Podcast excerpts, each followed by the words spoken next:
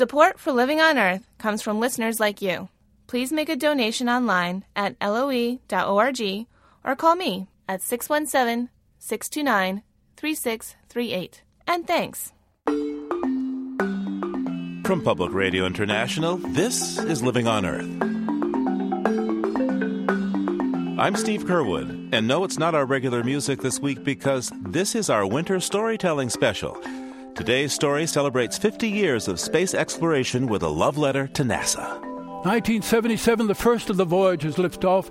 September the 2nd, with 55 hellos. Bonjour, ciao, ni hao, shalom, hello, hello. We want to say hello, want to say hello to you. 1979, a flyby, Voyager 1 flying by Jupiter. The scientists excited they discover one of Jupiter's moons, Io, is the most volcanic body in the solar system. It's turning itself inside out. It's the Maria Callas of the solar system.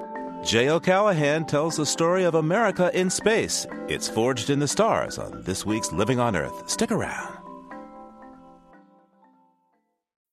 Support for Living on Earth comes from the National Science Foundation and Stonyfield Farm.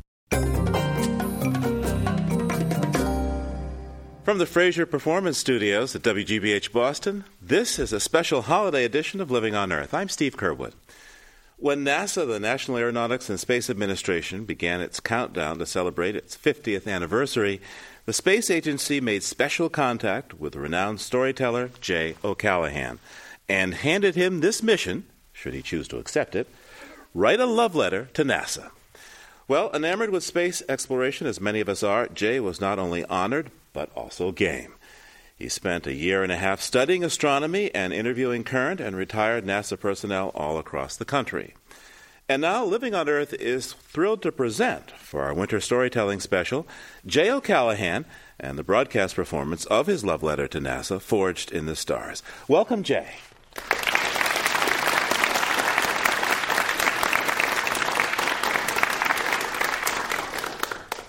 T minus five four, three, two, one. Lift off. We have lift off. About 18 months ago, I was in a conference room, NASA headquarters, Washington, D.C. I was excited because I'd been commissioned to create this story, NASA's 50th anniversary, and Ed Hoffman, who runs a leadership program, said your job is to write a love letter well, how do you write a love letter to an administration? But still, it was freeing.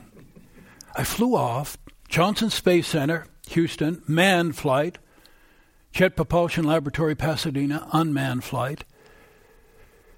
And I wondered, will they be patient for these interviews? Scientists, astronauts, engineers. They were not only patient, they're in love with their work. They love to talk. I came home with a thousand pages of interviews emails, taking this course in astronomy, reading 30 books. But what's the story? Then I remembered one of the interviews at Johnson Space Center with interns. These are young people, college students who are at NASA, college, all the way through. This fellow, Cecil Shy Jr., he was a wiry young fellow. He said, When I was a kid, I loved to make these toy cars with motors. I was good at it. When I was in high school, there was a career night. He said, I went in and there was a model of a Mars rover. I said, I can do that. Why not? And then Cecil said, I think of kids all over the world going to sleep, looking at the stars, thinking, I want to go there. And Cecil says, Why not? And I love that. Why not? Why not make a love story? Everyone I interviewed said they loved working at NASA. I thought I'll invent two characters, and they sprang to mind Kate and Jack. In love, but something's gone wrong. And they will tell true stories of NASA. And so, my love letter to NASA is forged in the stars. The time is late October 2007. The place is Boston, Massachusetts. On a bright, windy Friday morning, a young woman, Kate de Cordova, was running down a sloping sidewalk. She had a red sock cap on, black hair streaming up behind. She was singing, Here Comes the Sun. Checked her watch, 8.30. As long as she made the next trolley to Boston, she'd be on time for mechanical engineering. No one was late for mechanical engineering. As she ran, she smelled some of the salt air. It reminded her last night she'd been putting some salt in the boiling spaghetti water. Her apartment mate, best friend, Cynthia Moss, was listening to Blind Willie Johnson singing Dark as the Night, and the phone had rung. Kate, it's Jack. She was shocked, delighted. Jack Carver.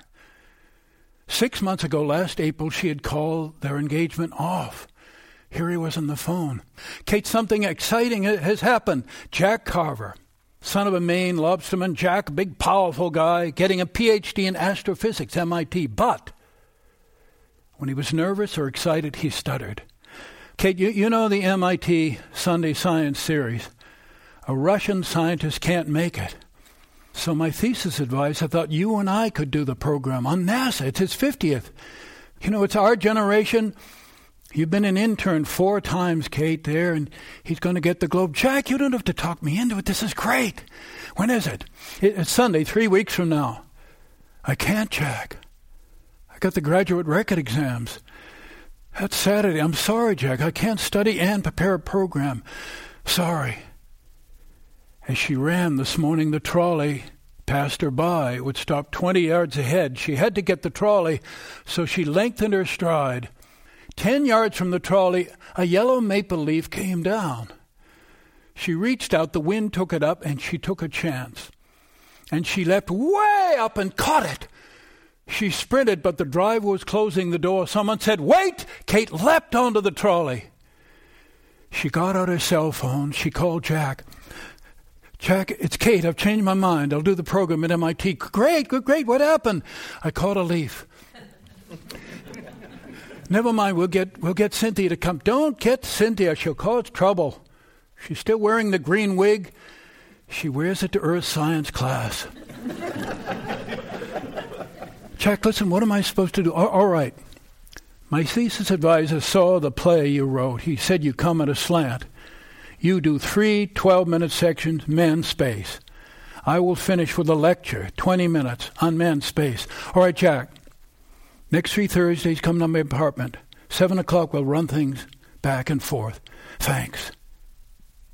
Then she thought of what Jack had said that he would give a 20 minute lecture. One of the reasons she had cut off the engagement is because Jack had turned into a critical bore just around the time he got that tweed jacket. she hated that tweed jacket. She got busy emailing friends, professors, NASA colleagues asked one question What do you remember most about NASA? Thursday night came, Jack was coming up, three flights of stairs, an apartment, Jamaica Plain. Kate was nervous in the kitchen because Jack could be so critical. Oh, Jack, I'm in the kitchen. Oh, what do you. How do you greet your former lover? Peck on the cheek, hug, Jack, there was Jack, this old windbreaker, and oh, luckily he brought supper. There was a pizza box between them. oh, thank you, Jack. Thanks. Sit down. We'll have the pizza later, Jack. I want to start right away. So imagine, Jack, I'm looking at the audience. I'm going to say to them, I'm an engineering student. I'm going to get a PhD, and I hope to work for NASA. I grew up in Oklahoma. When I was five years old, my dad and I were standing under the stars. And my dad, usually a very practical man, he ran a hardware store, he said, Kate, the blackness and the stars are not just above us, Kate, they're all around us, Kate. The earth's just a ball moving in the blackness and the stars, they're all around us. Well, I will never forget that moment. I'm going to tell you three true stories of NASA. This is the first story. In 1948, in a working class neighborhood in Oklahoma City, a five year old boy ran into the kitchen. Mom, I heard a voice coming from way up by the sun. What did it say? It said, I'm going to help people get to the moon. She said, That's a vision, J.C. She said, That's a vision because they were Cherokee, Osage.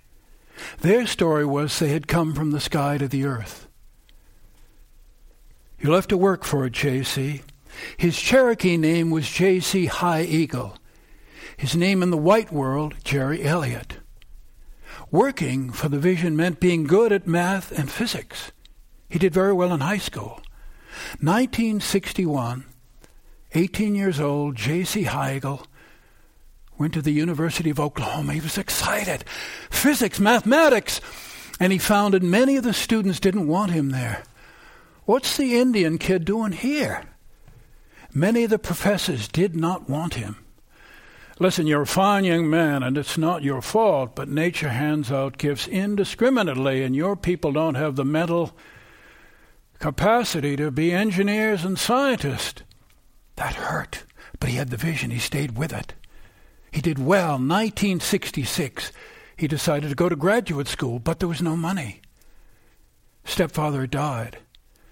So this young man, J.C. High Eagle, went down to the police station, Norman, Oklahoma, and said, I want to be a policeman. They gave him a test. He scored as high as anybody's ever scored.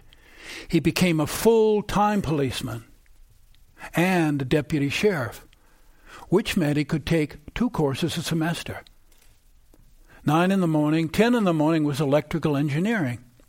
He would wear his uniform to class with a loaded gun, but it was Oklahoma. One day his mother called. There's a telegram for you. Open it. The draft board, you have to report for the physical. He passed another telegram. Open it, Mom. You have to report to boot camp in 15 days. It means Vietnam. Call your grandfather. He called his grandfather, a wise old man at his wheat farm. Granddad, it's J.C. I'm going to boot camp in 15 days. They won't take you. No, no, I, I got the piece of paper. I don't believe in paper. They won't take you. Had a hard time getting the calf born last night. I had to hitch the tractor up to get the calf. Granddad, I'm going to boot camp 15 days. They won't take you. Let me tell you about the calf. He went on and on about the calf. J.C. was furious. He said to his mother, he said, They won't take me. Went on and on about the calf. He's my dad. I'm with him. 15 days turned into 14, turned into 13, 12, 11, 10. Nine days, JC finished electrical engineering. Coming down the corridor, students were outside the dean's office in a line. And there was a sign NASA interviewing today. NASA. He got in line, said to the student in front, What do you, what do you got? You got to have a NASA application, government application, and a resume, or he won't talk to you. He's got none of that. The line melts. He steps in in his uniform. NASA man says, "I got a got a plane to catch. What do you want, officer?" I want to put people on the moon. He looks at this cop. I'm working my way through grad school. Write down your name, your address. Don't call us. We'll call you. The NASA man is gone seven days.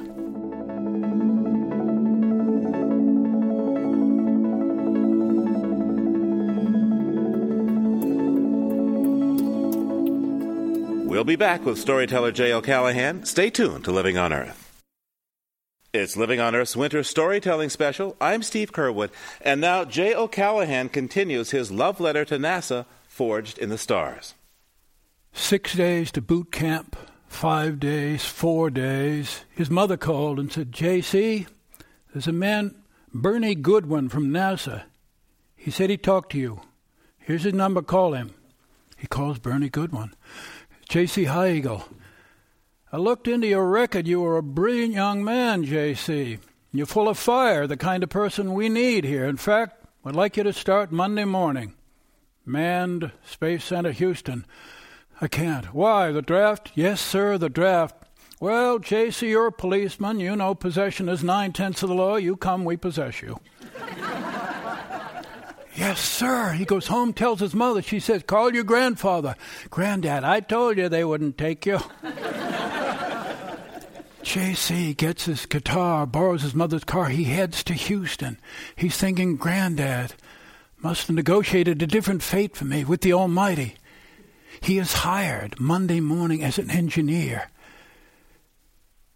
A few weeks go by. Chris Kraft, who becomes the famed flight director, got a big cigar, comes over. How do you like it here, son? I love it. I love it. One thing, though. What's that? I'm used to reading, reading books to learn. What should I read? Son, we don't read books here, we write them. Soon enough, J.C. High Eagle is writing the Agena Systems Handbook. J.C. High Eagle is an engineer in Flight Control Center for all the Apollo missions. He is helping get people to the moon. Kate took a breath and said, Jack, that's the story he achieved his vision. Jack, now tell me what you loved about the story. Jack said, Well, one thing is it's too dramatic. Ah, tell me what else you loved about the story, Jack. All right, I'm sorry, Kate. I'm sorry. I'm sorry. I like the grandfather part. The only reason I'm at MIT is because of my granddad. I mentioned grad school once to my dad. He said, Jack, you won't fit in. You won't fit in. They're not your people. You won't fit in. So I went to Granddad. He said, Jack, go to grad school. If you learn enough, you can take your Lobster boat to the stars. So here I am, Kate, still trying to fit in. Let's have the pizza. Okay, next Thursday, do me a favor, Kate. Don't be dramatic. The following Thursday, Jack was coming up three flights of stairs. And Kate was very nervous because she knew she was going to be very dramatic. so she thought about the best thing about Jack and the worst thing, and they both happened last April. Last April, Jack took Kate to Gloucester, borrowed a friend's lobster boat. They went way, way out to sea. Stars are bright.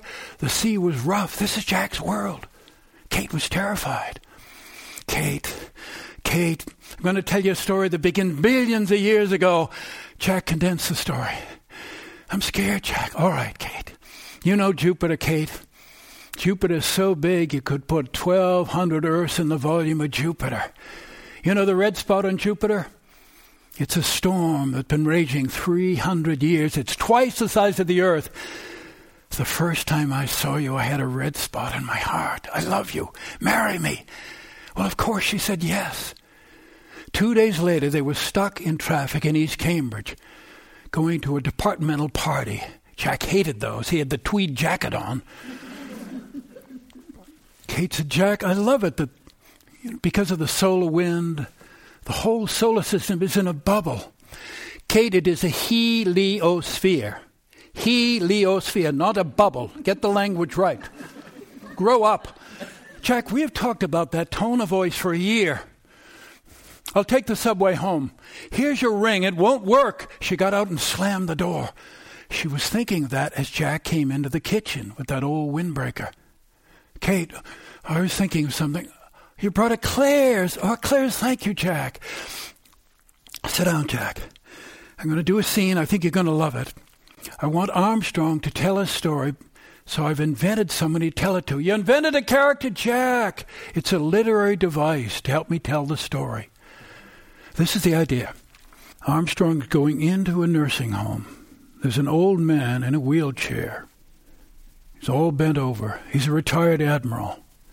He's a friend of Armstrong's. Armstrong has come several times, but now the Admiral has no idea who Armstrong is. And the Admiral doesn't talk anymore. The Admiral's wife, a retired professor, asked Armstrong to give it one more try. Admiral Armstrong reporting for duty, sir. Admiral Armstrong reporting for duty, sir. The old man lifts his head up a little a little more. Navy pilot? Yes, sir.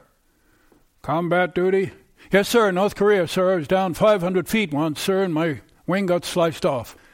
I had to eject. The only reason I'm here, sir, is the wind blew me into a rice paddy instead of the sea. Now, what's your last assignment? Moon, sir. Moon? Where's that? The moon, sir. The moon. Three of us. Up to the moon in three days, sir. Michael Collins, Buzz Aldrin, and I. The question is, can we land on the moon? So two of us, Buzz and I, we, we float into this lunar module. Lunar module, what kind of plane is that? It's an unusual flying machine. It's like a cockpit. switches, gauges everywhere. The walls, they're no thicker than a sheet of aluminum foil. Triangular window for me, one for Buzz. We're 50,000 feet above the moon and we're harnessed to the floor standing. Why are you standing? Two chairs, sir, would weigh 600 pounds. The lighter we are, the less fuel. Or I should say, Tom Stafford, two months before, he was 50,000 feet above the moon. Wait a minute, wait a minute, Stafford. I know that name, Stafford. Academy? Yes, sir. His mother, Stafford's mother, came to Oakland Oklahoma in a covered wagon. You know that? I did not, sir. Well, Stafford didn't land, Admiral, because his lunar module's too heavy. So Buzz and I go down 40,000 feet, and then we're lurching like that, sir. Like a drunk, like a drunk, sir. The radar kicked in. The computer doesn't agree. The radar's right, and Buzz is trying to get the computer to agree. So we're lurching like this, and then boo! This is a master alarm, sir. This is serious. It could be an abort. Houston says it's a go on that alarm. Down we go, sir. And now the, the problem snowballed. Our computer, Admiral, is cutting out. Houston's getting nothing. They need crucial information. Then it cuts back in, cuts out. They get just enough information. Down we go, sir. We get to 7,500 feet. We tilt like this, and Admiral, I can see the Sea of Tranquility. 7,500 feet. We get down 3,000 feet, sir. We're going slow now, 48 miles an hour.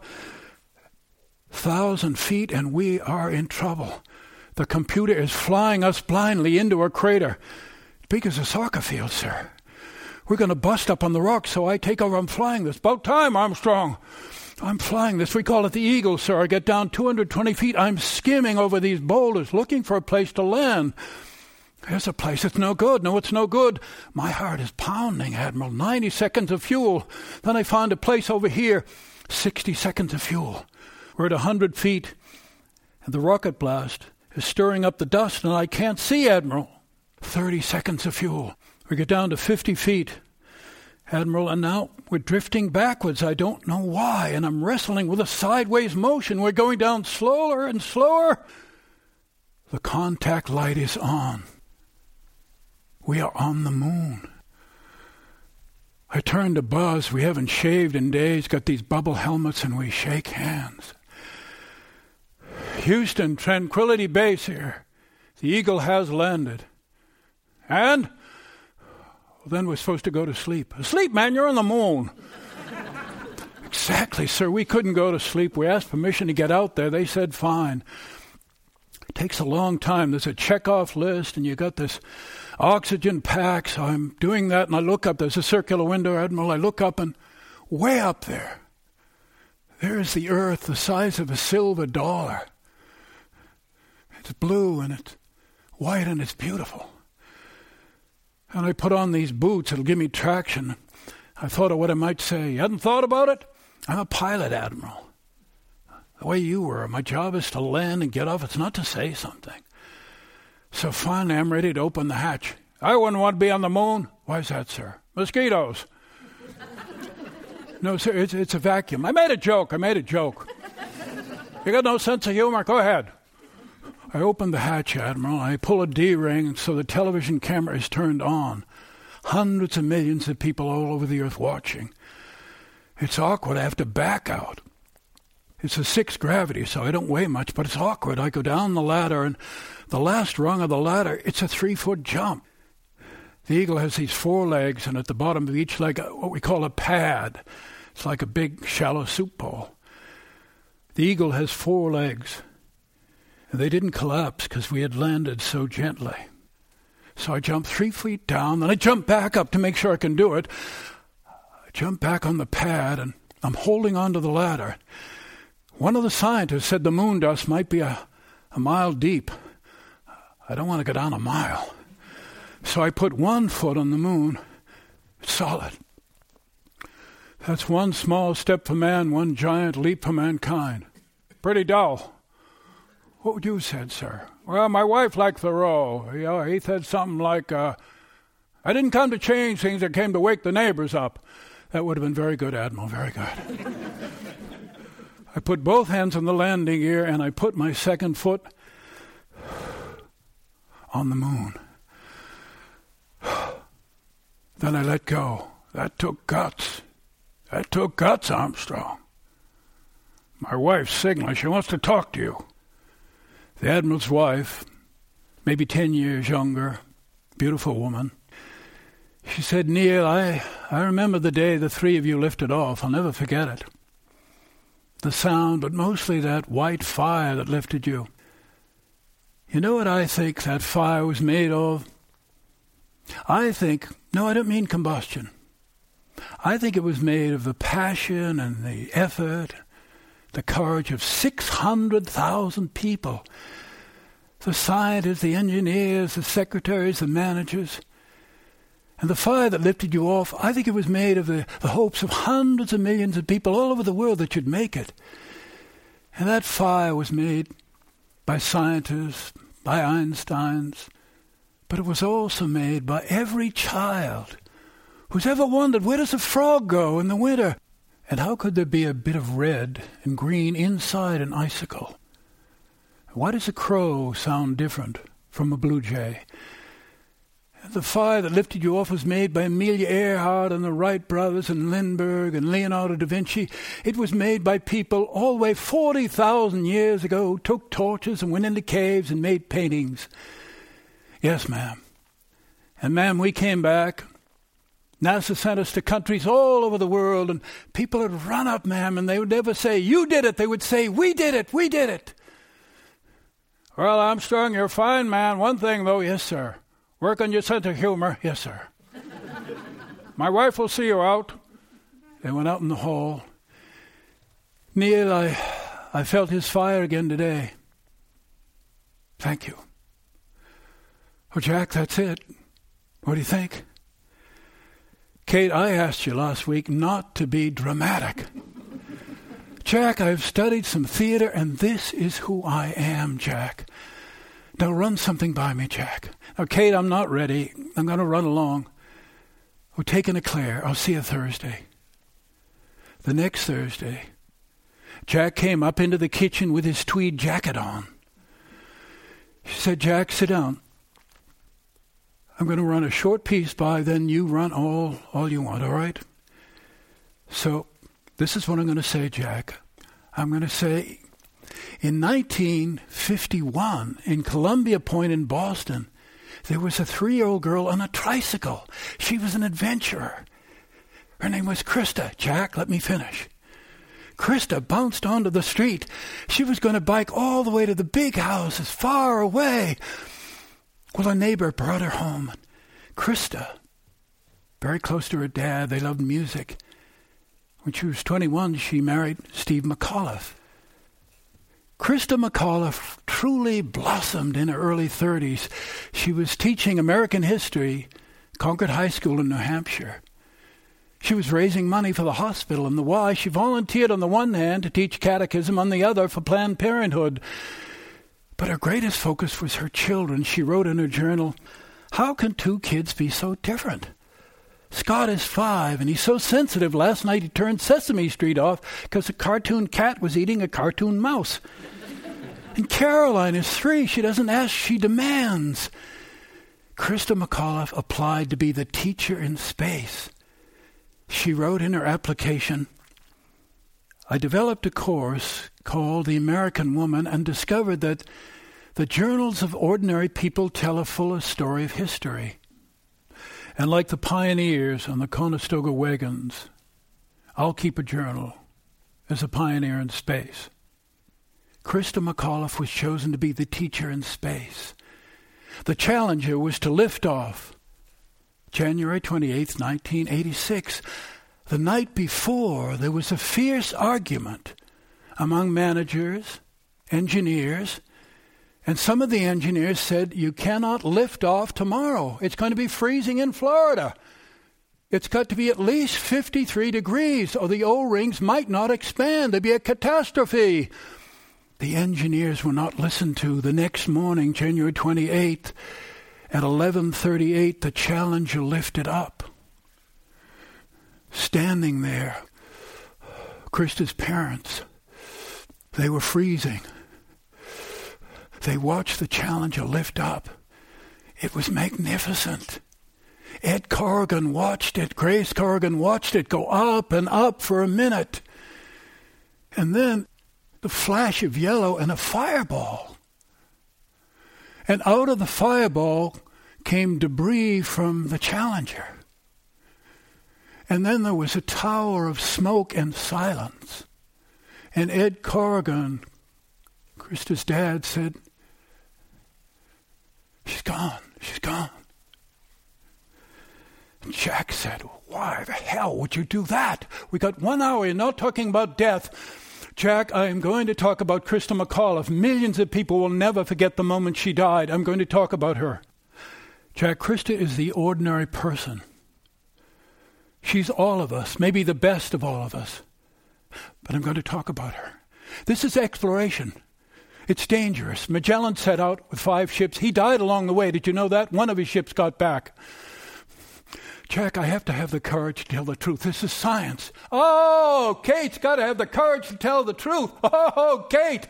Kate, we're in love two and a half years, and you say, Here's your ring, Jack. It didn't work. You didn't have the guts to talk it out. You didn't have the guts, Jack. I was scared. I am scared. Jack, my mother was 18. She was a brilliant pianist. She thought she could be a great pianist. Dad said, Take a couple of years off. Let me get the hardware store started. She did. I was born. My brother was born. She never got back. You know, Dad's had a terrible stroke. His mind doesn't work. He doesn't talk. She wheels him into the hardware store every day. That's her life and her one day at home. Sunday, she washes the walls.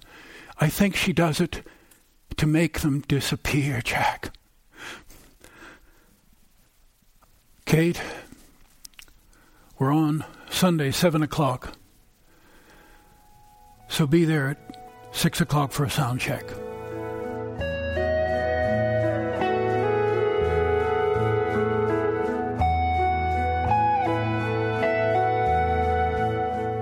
Find out what happens at MIT with Jack and Kate in just a few moments. We'll be back with storyteller Jay O'Callahan. Stay tuned to Living on Earth.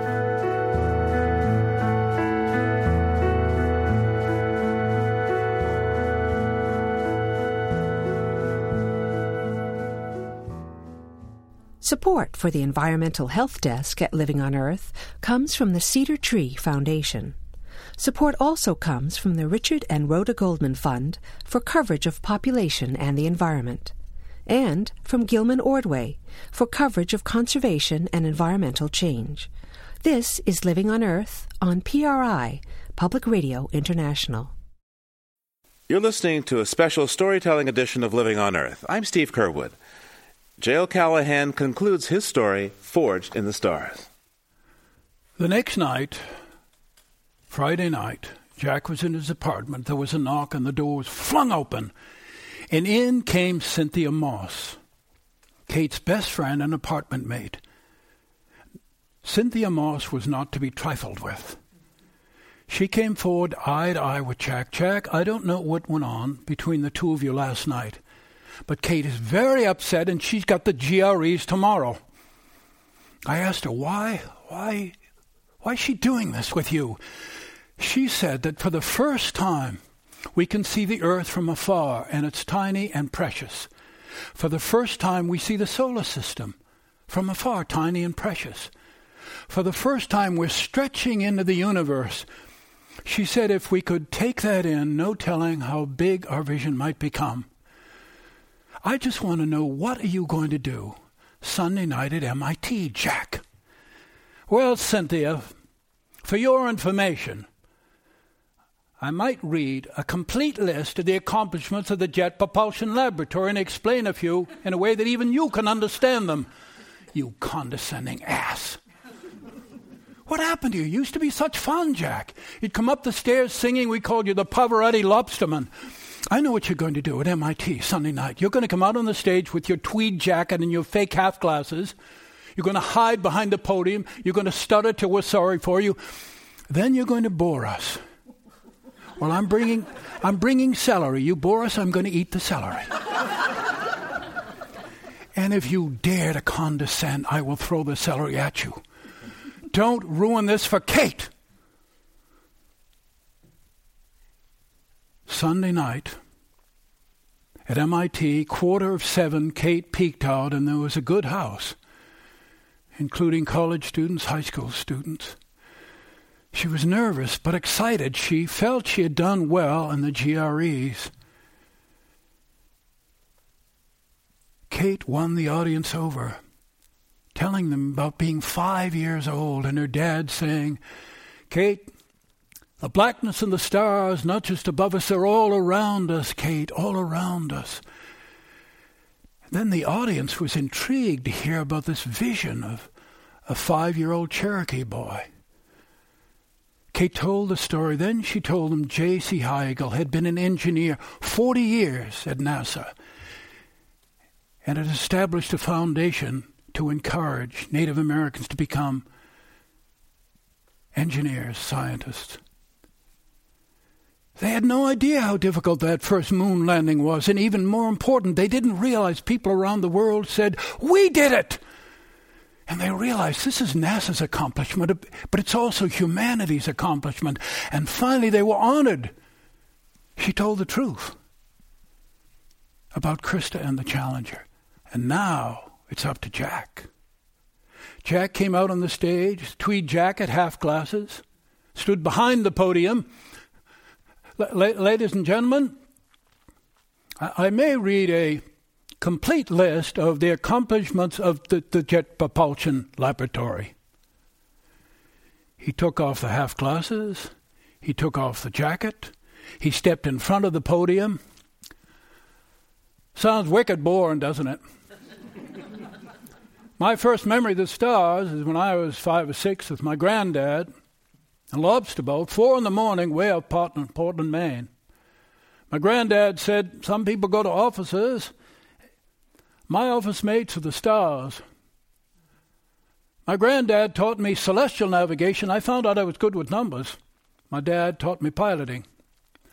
Physics is the push and pull of things. It's like lobstering. Push the pot out, pull it in. And you've got to pay attention in both. I'm going to tell you one one story about the Jet Propulsion Laboratory. And I chose this because it's a marriage of imagination and science. That's what NASA does best imagination and science. My story begins 1965, early in space exploration, with a fellow named Gary Flandro, Caltech student. He was also working for JPL. So he's in the office, and my gosh, he says, he realizes the outer planets, the gas giants, Jupiter, Saturn, Uranus, Neptune, are going to be lined up on one side of the sun in a way they will not be lined up again for 176 years. They have not been lined up this way since Jefferson's time. And Flandro thinks this is a this is this is the time for a grand tour of the outer planets. He knows all about gravity assist, meaning you you get a spacecraft coming behind a planet, and the gravity of that planet flings it forward at a tremendous speed. A grand tour. Now remember, this is 1965, early in space exploration. Mars, at its closest to the Earth, 35 million miles. When you are talking about Neptune, you're talking about two and a half billion miles. Is this possible? Nobody knows. And Congress says it's too expensive, cut it back. Maybe you can go to Jupiter and Saturn. That's it. No grand tour.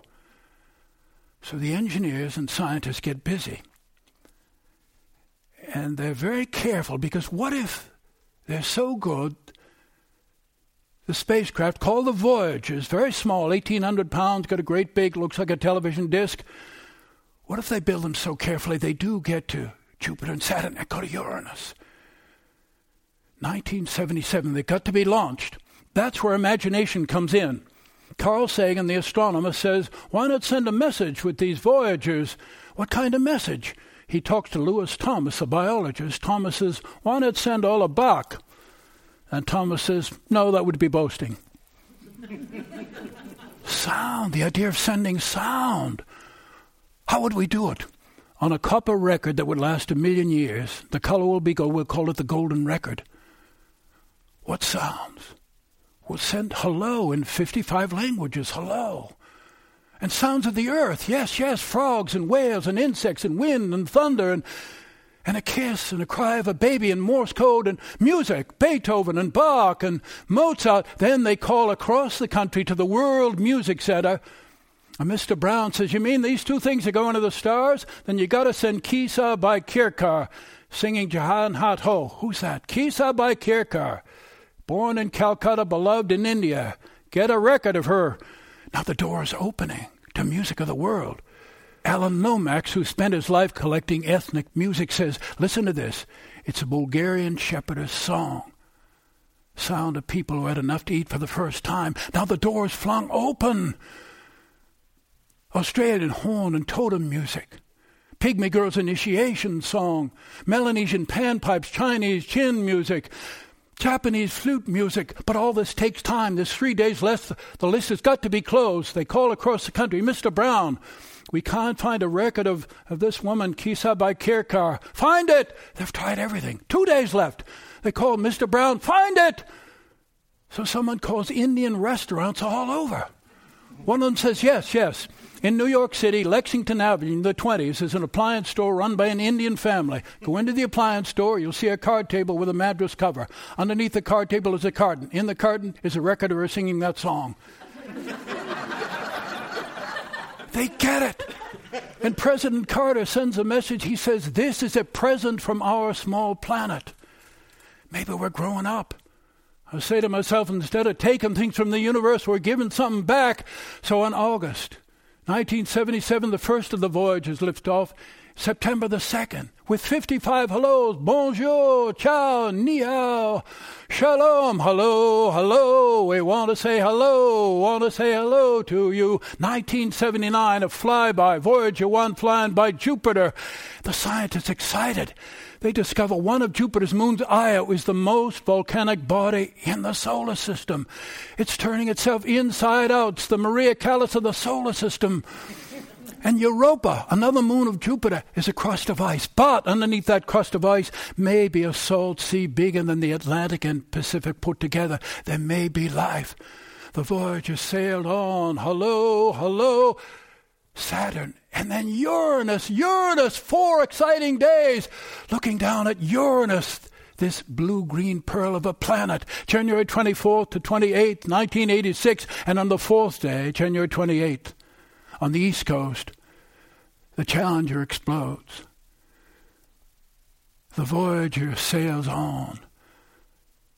The Berlin Wall falls. The Voyager sails on. Hello, hello, Nelson Mandela, released from prison after 27 years.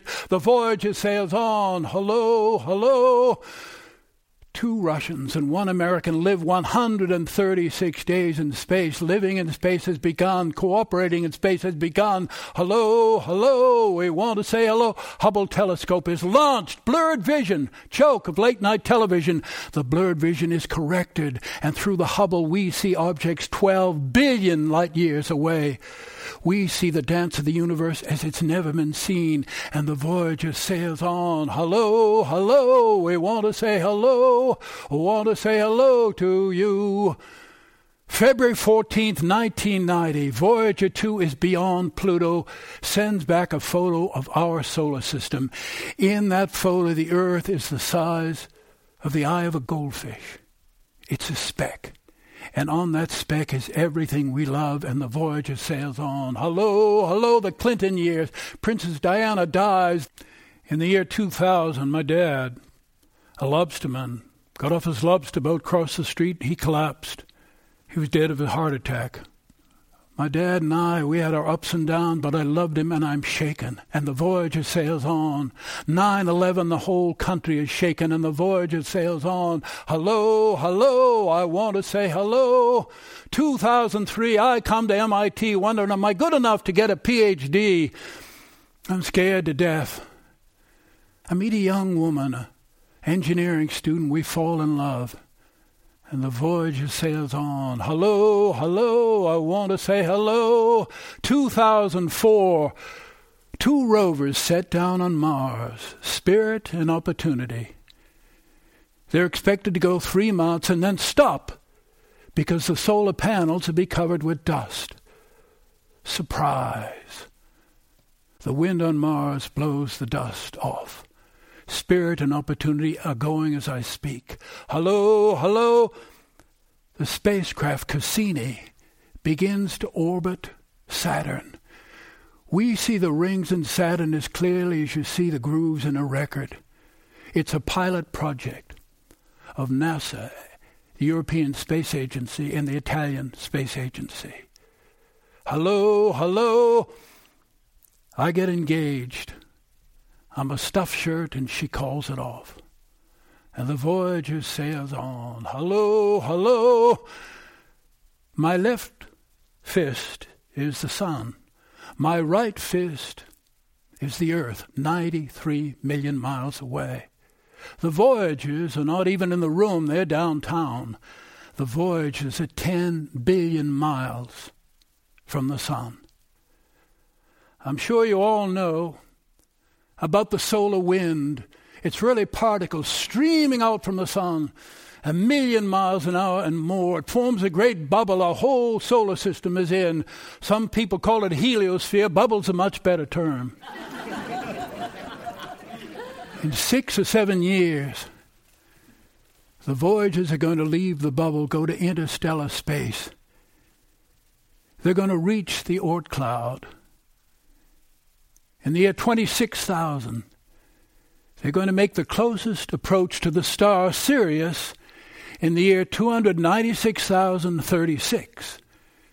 They're going to pass the 12 nearest stars in the year 1 million. And who knows, maybe some civilization will find one of the voyages and play the golden record, and they'll hear Kesarbai Kerkar. They'll hear Pygmy Girl's initiation song, Melanesian panpipe. They'll hear Louis Armstrong, Navajo night chant. They'll hear Chuck Berry. They'll hear Beethoven and Bach and Mozart and Stravinsky. And they'll hear blind Willie Johnson singing, Dark was the night. And maybe they'll say, These beings want to dance. And I think that'd be just about right. Seems to me what we've been doing the last 50 years is we've been dancing our way into the universe. Oh, Jack finished, and there was silence. Then there was an explosion of applause. Cynthia leapt up with her green wig, and her celery fell off her lap. she ran up and threw her arms around Jack. It was three weeks later that Jack picked Kate up, and they went down to Gloucester. He borrowed his friend's lobster boat, and they went way, way out to sea. The stars were brilliant. The sea was calm. He took her by the shoulders and said, Kate, the stars and the blackness are not just above us, Kate, they're all around us, Kate. And Jack, they're inside us. All of the molecules in our bodies were forged billions of years ago in generations of stars. Jack, let's get married. You serious, Kate? Of course I'm serious. I'm scared, but I love you. We'll work it out. I've even thought about the wedding food. I want to have pizza and eclairs. and Jack, I want to be married on Mars. Well, Kate, I'll take you there in my lobster boat. What do you think of that? Jack, that would be perfect. And why not? Why not? Why not?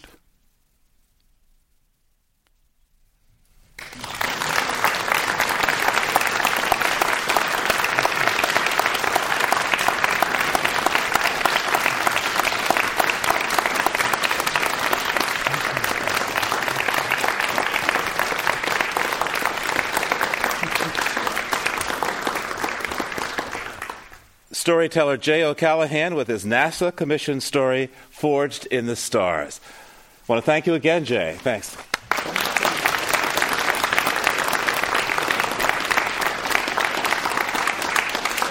Our storytelling special today was recorded in WGBH's Fraser Performance Studios. Our engineers are Jane Pippick and Jeff Turton. Eileen Belinsky produced this program. Our crew includes Bobby Bascom, Bruce Gellerman, Ingrid Lobet, Helen Palmer, Jessica Lee Smith, Ike Sriskandarajah, Mitra Taj, and Jeff Young, with help from Sarah Calkins, Marilyn Gavoni, and Sammy Souza. Our interns are Quincy Campbell and Nirja Parekh. I'm Steve Curwood. Thanks for listening. And from all of us here, Happy Holidays! Happy Holidays! Happy Holidays! May the calendar keep bringing happy holidays to you.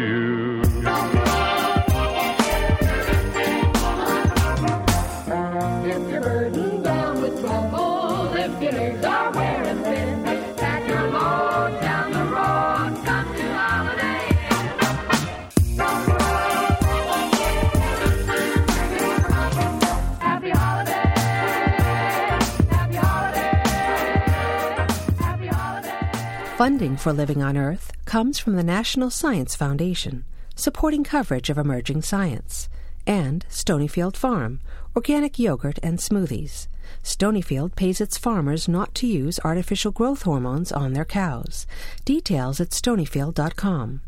Support also comes from you, our listeners, the Ford Foundation, the Town Creek Foundation, the Oak Foundation, supporting coverage of climate change and marine issues, the Bill and Melinda Gates Foundation, dedicated to the idea that all people deserve the chance to live a healthy, productive life. Information at gatesfoundation.org, and Pax World Mutual Funds, socially and environmentally sustainable investing. Pax World for tomorrow. On the web at paxworld.com. PRI, Public Radio International.